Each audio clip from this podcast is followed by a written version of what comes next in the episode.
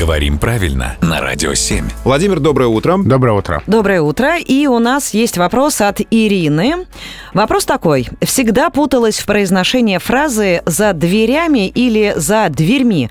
Как правильно? Разрешите мои сомнения. Я, кстати, присоединяюсь. Я вот то- только хотел, прям с языка сняла, да, тоже присоединиться к этому вопросу, очень интересно. То так, то так. А иногда прям могу сразу сказать и так, и потом так. А как правильно решайте сами. А все именно так и есть. Это абсолютно равноправные варианты. Можно говорить за дверями, можно говорить за дверьми.